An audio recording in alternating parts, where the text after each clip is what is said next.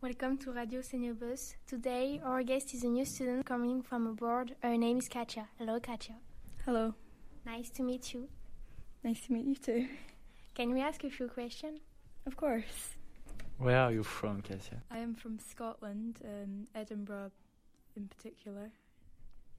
How old are you? I'm 14 years old. Have you got any brothers or sisters? I have one sister, she's 17 years old. Her, what's her name? She's called Lucy. Have you got any pets? I have one cat. What do you do in your free time?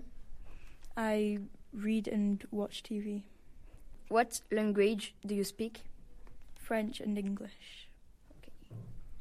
When did you arrive in France? Mm, Yesterday, no, the day before, Saturday. Did you have a good trip? Yes. How did you travel? I travelled here by plane. Is this your first time in France? No. I come here every summer. Have you ever been away from your family? Yes. How long are you staying? Two weeks Why did you choose to come to France? to do an exchange for schools. What are your expectations? Mm, that they work harder here and and just to see like how what class is like in France.